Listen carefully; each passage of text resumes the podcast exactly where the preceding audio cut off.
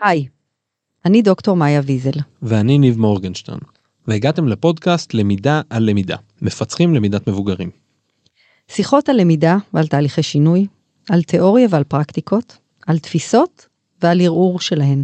הפודקאסט הזה מכוון למרצים ומרצות בהשכלה הגבוהה, שרוצים לחשוב על דרכי ההוראה שלהם ועל הלמידה של הסטודנטים שלהם. אבל בתכלס, זה פודקאסט שמתאים לכל העוסקים ועוסקות באנדרגוגיה, למידה של מבוגרים. בואו נתחיל.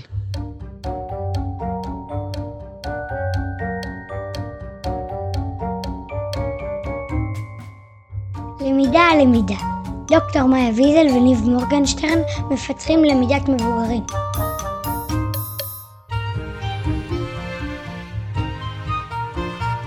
קיבלתי מייל מדוקטורנטית שלמדה אצלי, מישהי שאני מאוד מאוד אוהבת ולמדה אצלי כמה שנים גם קודם. היא גם מורה לעברית וגם מורת מורים מאוד מוערכת ממקסיקו. והמייל היה כזה. החלטתי לא לחקור את הנושא שדיברנו עליו, זה גם נושא ממש שלילי ומאוד נקודתי, ואין על זה מספיק מחקר. עכשיו, אני רגע רוצה לתת לך נקודת זמן, בציר זמן איפה המייל הזה הגיע, זה אחרי שהיא עשתה מפה ויזואלית של הנושא, והיא כתבה הצעת מחקר מאוד מנומקת, והייתה מחוברת אליו, וכאילו, פתאום מייל כזה. לא הבנתי כל כך מה קרה, אמרתי, תשמעי, אפשר... נשמע כמו רגע תסכול. נשמע כמו רגע, המורה. אז לא הבנתי כל כך מה קרה, ורק הצעתי לה, אמרתי, תשמעי, תשקלי שוב, את צריכה באמת לאהוב ולהתחבר לנושא, אבל זה... בסופו של דבר... מה הנושא, מאיה? מה הנושא? בסופו של דבר היא חקרה אותו, ואני למדתי ממנו הרבה. עניין אותה מאוד, היא מורה לעברית כשפה שנייה, ומאוד עניין אותה איך היא יכולה לתקן טעויות בכיתה, אבל עדיין אה, לשמור על מוטיבציה של הלומדים, ולא לפגוע בהם, ושלא יחששו להתבטא, כי בעצם היא מלמדת אה, גיל ההתבגרות, חטיבה ותיכון. זה, אה, בשפה שנייה. בשפה שנייה, גם ככה אתה לא רוצה להגיד שום דבר בציבור, ובטח לא משהו שיכול להיות בטעות, ואז לתקן, זה בעייתי, מצד שני לא לתקן, זה גם בעייתי, זה מאוד העסיק אותה, גרמה לי לסקרנות גדולה בנושא, וגרמה לי לחשוב הרבה על המקום של טעויות ושגיאות בלמידה, ועל זה נדבר היום. מעולה, אחלה פתיחה. ובאמת מה שנקרא, נגלה שיש על זה, יש על זה כאילו הרבה ניסיון במידע, אגב, המייל, כן. זה היה ב... כן. טוב, אז אנחנו מאמינים שקודם כל טעות היא אבן יסוד בלמידה. אני יודעת שזה משפט שלימד אותי, מפקד שלי בזה, מלכיאלס. אמרת לי. אז טעות זה אבן יסוד בלמידה, יש ערך ללמידה משגיאות ומטעויות, ואנחנו רוצים רגע לשים זרקור על הדבר הזה, כי זה באמת משהו שמאוד מאוד מקדם אותנו, ובגדול טעויות סובלות מיחסי ציבור גרועים, ואנחנו באנו להיות פה היום. בכלל, אקט שיווקי. בדיוק.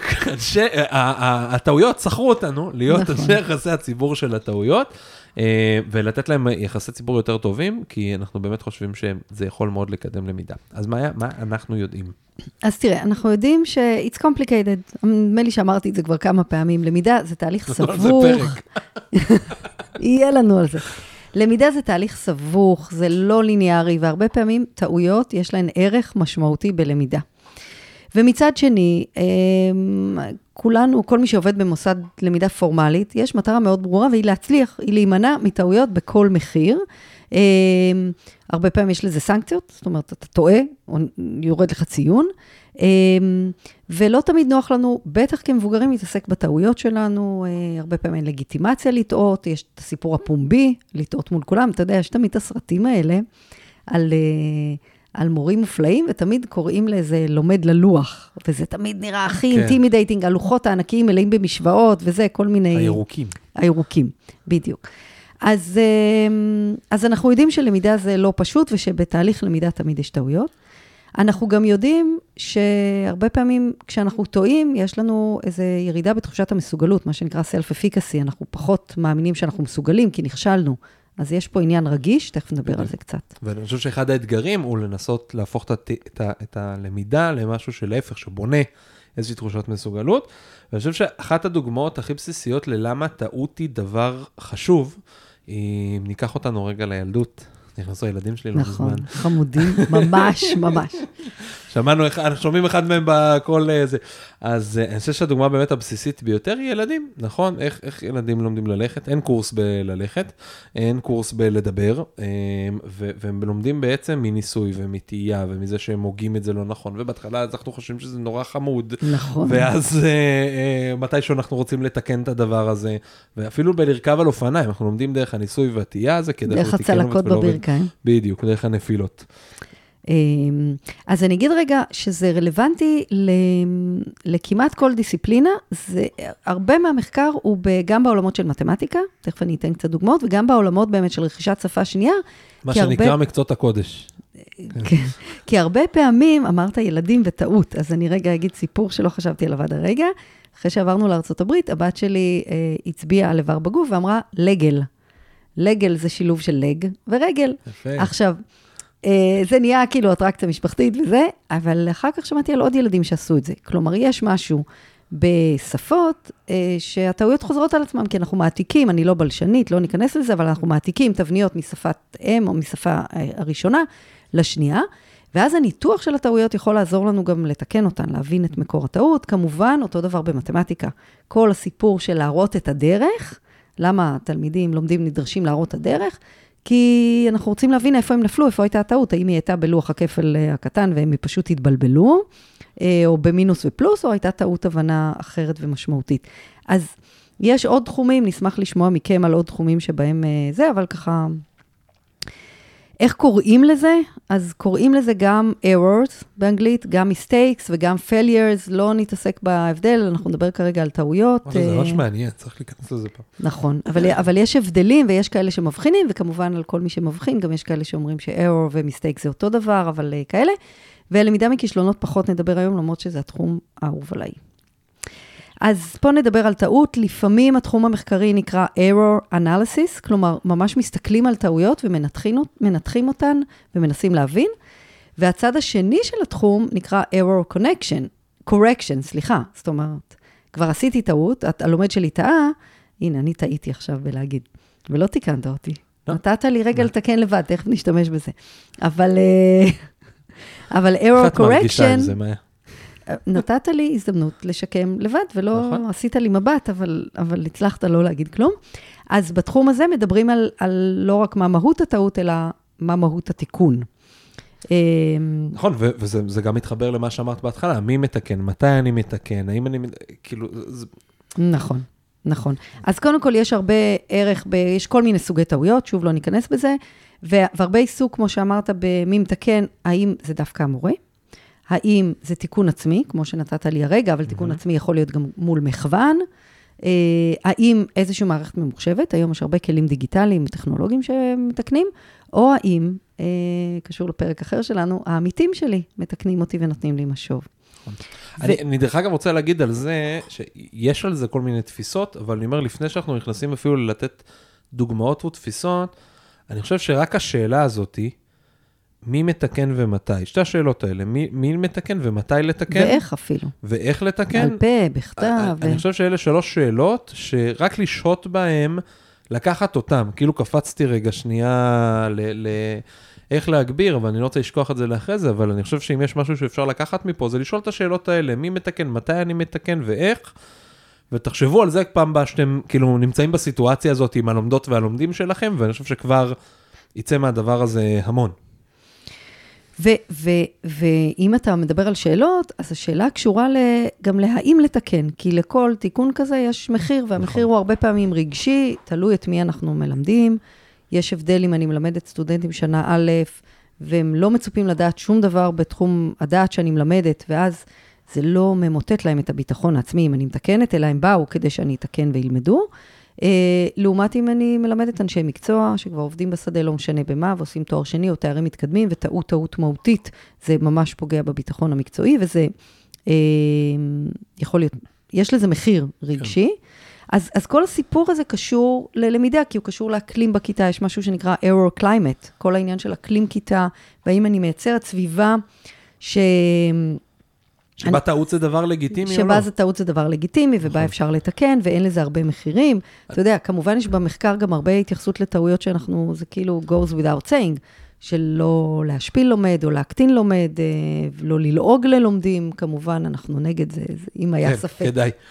זהו, אני חושב שהעניין הזה באמת של ה-Aero Climate, זה מקום שבו לי אישית יצא לחוות אותו, שירתי לו מעט שנים בחיל אוויר, ובחיל אוויר כזה יש תרבות התחקיר, ואחד הדברים באמת המדהימים, זה שמתעסקים בזה הרבה, תמיד הצוחק שאחרי הייתי מכין כוס קפה, כותב על זה ארבעה עמודים, זה מגיע בראש ובראשונה מעולם של הטייסים, אבל זה נמצא ממש בתרבות בכל מקום, לא הייתי טייס, אבל זה נמצא בתרבות בכל מקום, וזה מדהים לראות, כי בטיסה יכול להיות מבנה עכשיו איזושהי רביעה, שיכול להיות שמישהו אחד הוא, לא יודע מה, הוא ארבע שנים טייס, ולידו מישהו שהוא חמש עשרה שנה טייס, והם יושבים אחרי זה ביחד בחדר, והם אומרים, מה, איפה טעיתי, איפה היה יותר טוב, איפה היה פחות טוב, איפה העבודה המשותפת שלנו, אבל מסתכלים קודם כל עליי, קודם כל על עצמי, איפה אני הייתי נמצא בתוך המקום הזה, וזה לא פשוט לייצר כזאת תרבות, וזה, תעשים זה אנשים תחרותיים מאוד, ומצד שני לייצר תרבות, נכון. שבה אני יכול לשבת בחדר איתך, ואנחנו לא באותה דרגה,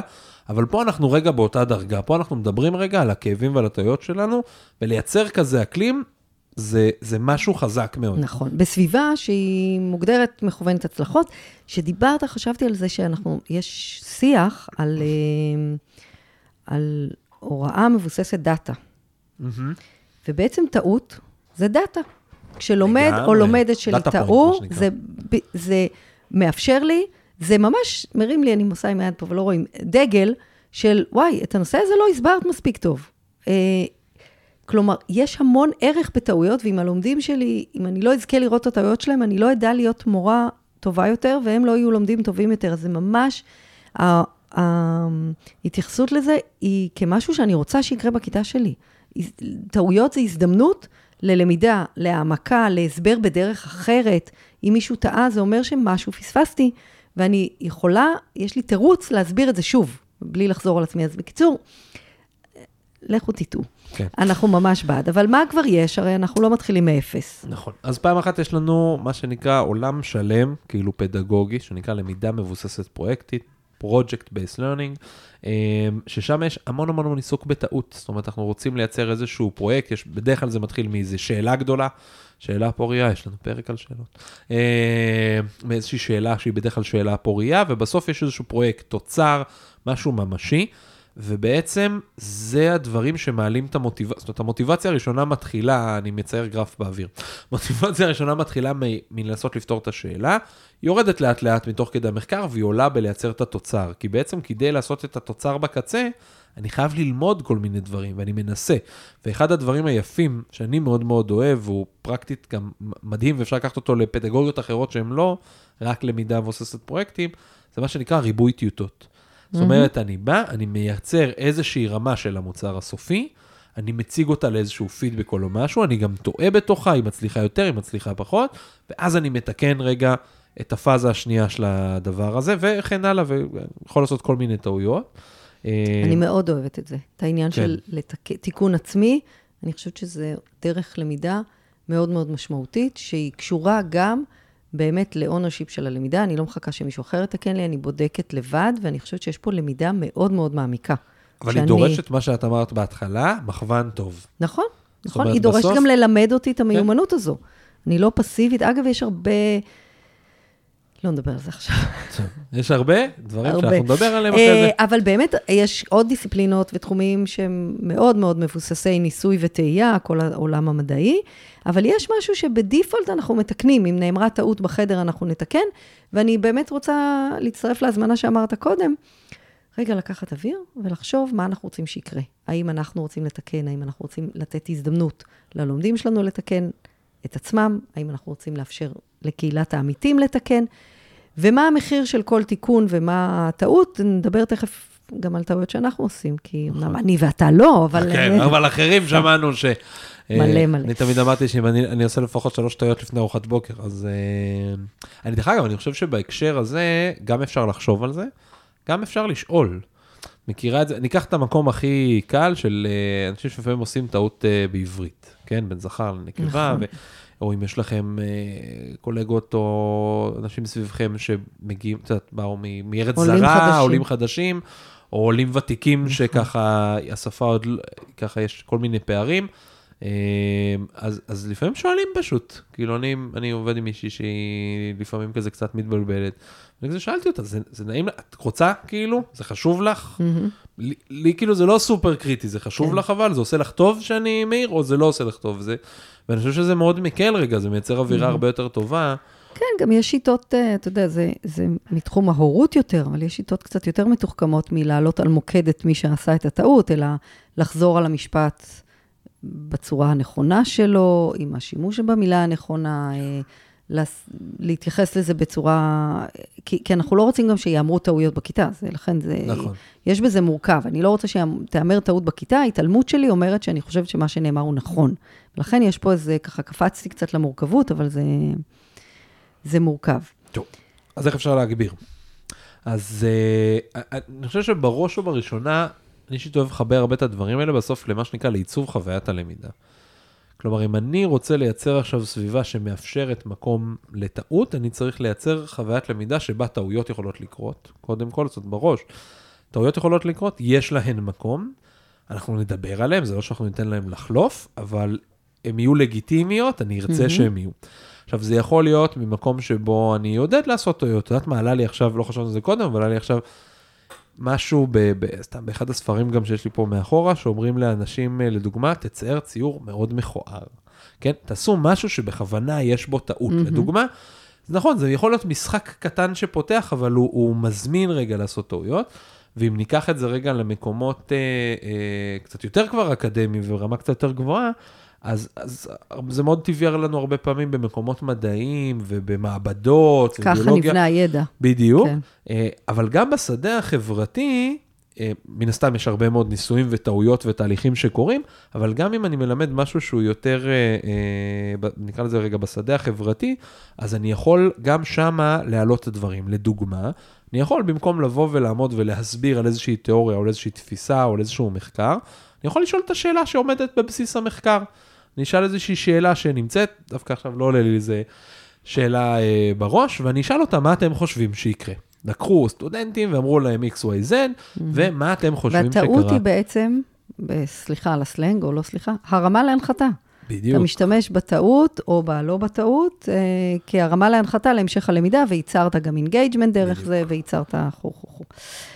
Uh, מה עוד אפשר לעשות? אחד, לתת משימות של תיקון שגיאות, בין אם uh, ב...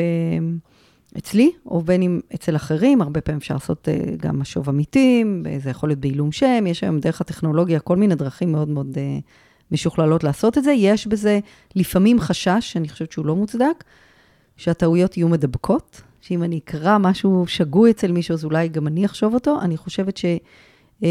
צריך לתת קרדיט ללומדים שלנו, ובאמת הכל תלוי במכוון, והכל תלוי בהוראות, ובמקור ידע אמין שיהיה, אבל יש משהו בלתקן שגיאות שלי או של אחרים, שמאפשר לי העמקה והבנה, הרבה יותר מאשר לעבור על משוב שמישהו אחר נתן לי. סיפור של סימולציות. מגניב. ממש. אני מאוד אוהב את זה, ואני אגיד שאני חושב שבסימולציות יש רצף. מה אני מתכוון? יש את האקסטרים, שהוא מרכזי סימולציה, וממש נמצאים במקומות כמו שיש שחקן שנמצא מולך, ובונים איזו סימולציה מראש, מצלמות וידאו, והעמיתים שמסתכלים, ואז אני נמצא בתוך הסימולציה, לא משנה, את בסימולציה, מנתחים אותה רגע אחרי זה, מקבלים אליה, כאילו מתבוננים שנייה בחוויה, יש בזה תחושה קצת לפעמים לא, כאילו היא לא תמיד נוחה, זה מאוד מלחיץ, השתתפתי בסימולציות כאלה, זה חוסר נוחות שמה, אפשר להיות בו, אבל, אבל הוא, הוא לא קל לכולם. אני אקח את זה לעוד רמה בספקטרום, שזה להתבונן בסימולציה. יש מקומות שיש שחקנים שמציגים סימולציה ואז דנים בה באיזושהי קבוצה. ועוד רמה שהיא קצת, זה כבר דורש כזה, כזה משאבים מורכבים, אבל אם בא לי משהו יותר פשוט, אני יכול או להמחיז בעצמי רגע סימולציה בכיתה, או בא, בא, באולם, או לא משנה מה, או להביא קטע מסרט. כאילו להביא קטעים מסרטים זה קטע מעולה, נכון, לפעמים זה קצת יותר מגוחך, יותר זה, אבל אני מראה איזשהו קטע, ובוא נדבר רגע על מה קרה פה באינטראקציה ביניהם, או קטע מספר. אני או... עושה את זה בהקשר של פעם, כשלימדתי איך לראיין, אז יש... יש קטע של מוני מושונוב מתראיין, ברח לי... עם האנגלית. עם האנגלית. אוי, זה קורא. זה פשוט קורא, קורא, אבל כאילו ללמוד מאיך לא. מה לא עושים, ודרך זה ללמוד, ואז זה משלב גם הומור, וזה גם מקליל את הסיפור הזה של... ועלה לי עוד רעיון, יש היום את כל העניין של איי איי, Chat ג'י פי טי וכולי, לא ניכנס מי שלא יודע גוגל בהצלחה, אבל כנראה שכולם יודעים, לבקש ממנו לעשות סימולציה. אני לדוגמה הייתי צריך לעשות איזה משהו, לא זוכר כבר על מה זה היה, וחיפשתי קטע, חיפשתי קטע, לא מצאתי, ואמרתי לו, תכתוב לי רגע קטע, דוגמה לב... לדיון סוקרטי בין ילד לבין סוקרטס. חשבתי שאתה רוצה לבקש ממנו לטעות, שזה סוגיה آه... מעניינת, ואנחנו נעשה את זה מיד אחרי שנסיים להקליט. ממש.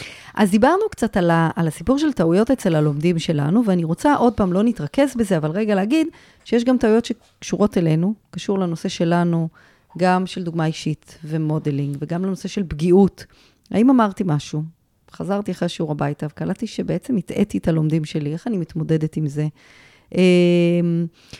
והנקודה השנייה היא, יש פה איזו מטרה די ברורה ושקופה של הפודקאסט שלנו, והוא לעודד שינוי בדרכי ההוראה והלמידה, וכשאני עושה משהו שלא עשיתי אף פעם, יש יותר סיכוי שאני אטעה. ואנחנו, ויש משהו בלקחת אונרשיפ, בלקחת אחריות על הטעויות האלה, ולהגיד ניסיתי.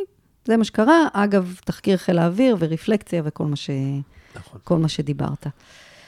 אבל למה זה בכל זאת מאתגר? כי... זה, קודם כל, זה לא, זה לא כיף לטעות. לא כיף, לא כיף. זה לא כיף לטעות. אני לא מכיר הרבה אנשים שאומרים, וואי, אתה לא מבין, דעיתי, איזה כיף. זה לא, זה לא כזה כיף. היה יום סבבה, דעיתי פעמיים. בדיוק, כן, כזה. Uh, בטח אני אגיד, כשלטעות גם יש איזשהו משהו שהוא high stakes, בסדר? לדוגמה, יש לי חבר טל מייקרס, את מכירה אותו, אז, אז הוא עושה המון באמת uh, תרגילים של צ'לנג'ים כאלה, mm-hmm. הוא נותן כל מיני חומרים, ואומר, הנה, מארבעה הדברים האלה, תכין מכונה שקופצת, ו... mm-hmm. באמת דברים יפים. Uh, ואז יש משהו חינני וכיפי ומשחקי, וזה מה שנקרא סביבה עם low stakes, נכון. מעט מאוד סיכונים, טעיתי למי אכפת, זה היה מצחיק, זה היה נחמד, גם שם ראיתי כבר, השתמשתי בקיטים שלו וזה, וראיתי אנשים תת שהכנסים למוד התחרותי, הם לא יודעו בזה, אבל הם גם יודעים, הם מאזינים והם יודעים שאני מדבר עליכם, סתם. אתם יודעים מי אתם. אתם יודעים מי אתם, אבל עדיין זה low stakes, אז טעות בגדול זה לא דבר כיף. פעם נוספת, כאילו אני אומר, אם יש טעות בכיתה, אני חושב רגע שמישהו ישפע ממנה, אמרת זה מקודם, זאת אומרת, לא תיקנתי, מה זה אומר? כן תיקנתי, בפומבי, לא בפומבי, בפרטי, כל מיני כאלה. בדיוק. וגם, תשמע, אם מדברים על תיקון טעויות שהוא לא רק של דברים שעולים בכיתה, זה לוקח מלא זמן. אני הרבה פעמים בדילמות איזה משוב לתת, והאם הלומדים שלי עברו על המשוב. כמה להשקיע, עולם שלם של כמה להשקיע ו... ואם אני משתמש בטכניקה שאמרת מקודם, אני חושב שזה גם איזה מוטיב שחוזר של להקדיש זמן בתוך הקורס והלמידה שהם יתקנו את הטעויות, זה לוקח עוד זמן. עוד זמן. ואז עוד פעם אני חוזר למשהו שאמרנו פרק קודם, זה, זה להבין רגע שנייה, שיש לזה, זו גם למידה. שזה לא בזבוז זמן. זה לא בזבוז זמן, בדיוק. אולי לא, עוד פעם, לא למדתי עכשיו עוד מאמר אקדמי, עוד תפיסה. זה לא הקנייה של נכון. חומר חדש, אבל זו העמקה בהחלט של... במיומנות. מיומנות. ואני אגיד עוד משהו, הרבה דברים, שוב, זה מאוד מאוד תלוי באיזה תחום, אני מנסה לחשוב על עולמות של ספורט, עולמות של תנועה, עולמות שיש בהם הרגלים, הרבה פעמים הטעות היא מרימה לי איזה רמזור, שיש פה תהליך של unlearning שצריך לעשות, כי אם הטעות חוזרת וחוזרת, כנראה שצריך לפרק שם משהו. נכון. יש לה איזה מקור, איזה צריך טיפול שורש, ואז חשוב להסתכל על זה. נכון, יש משהו, זה גם נכנס ב... בהרבה מקודמות של תתי מיומנויות של לומד עצמאי.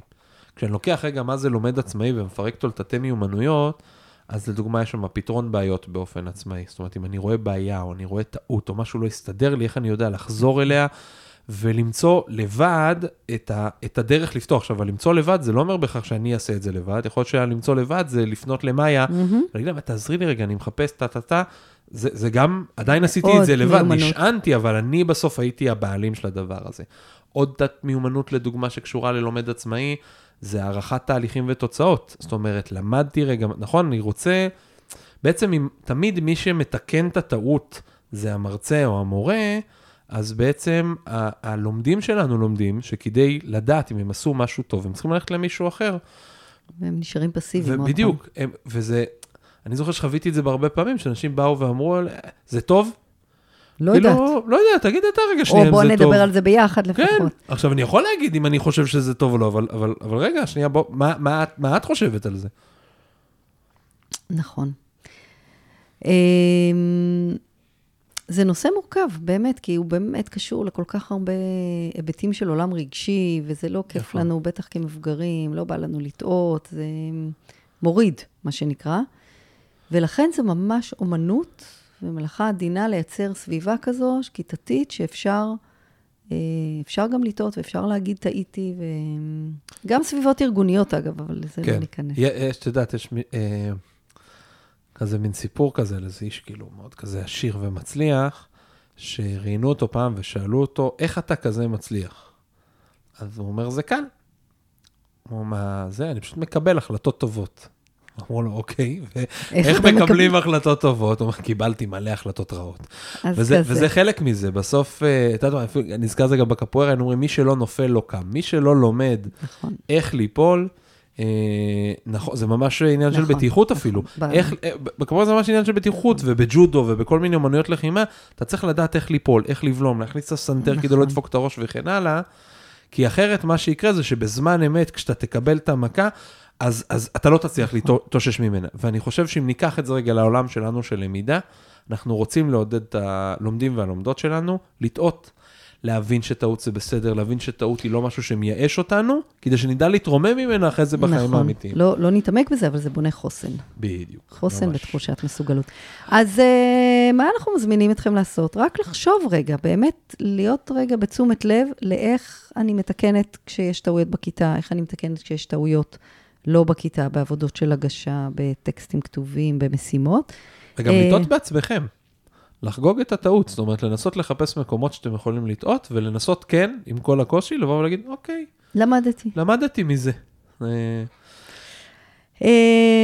נגיד תודה? נגיד תודה שהזנתם לנו ללמידה על למידה. אנחנו מאוד משתדלים ככה לא לטעות, או לטעות פחות.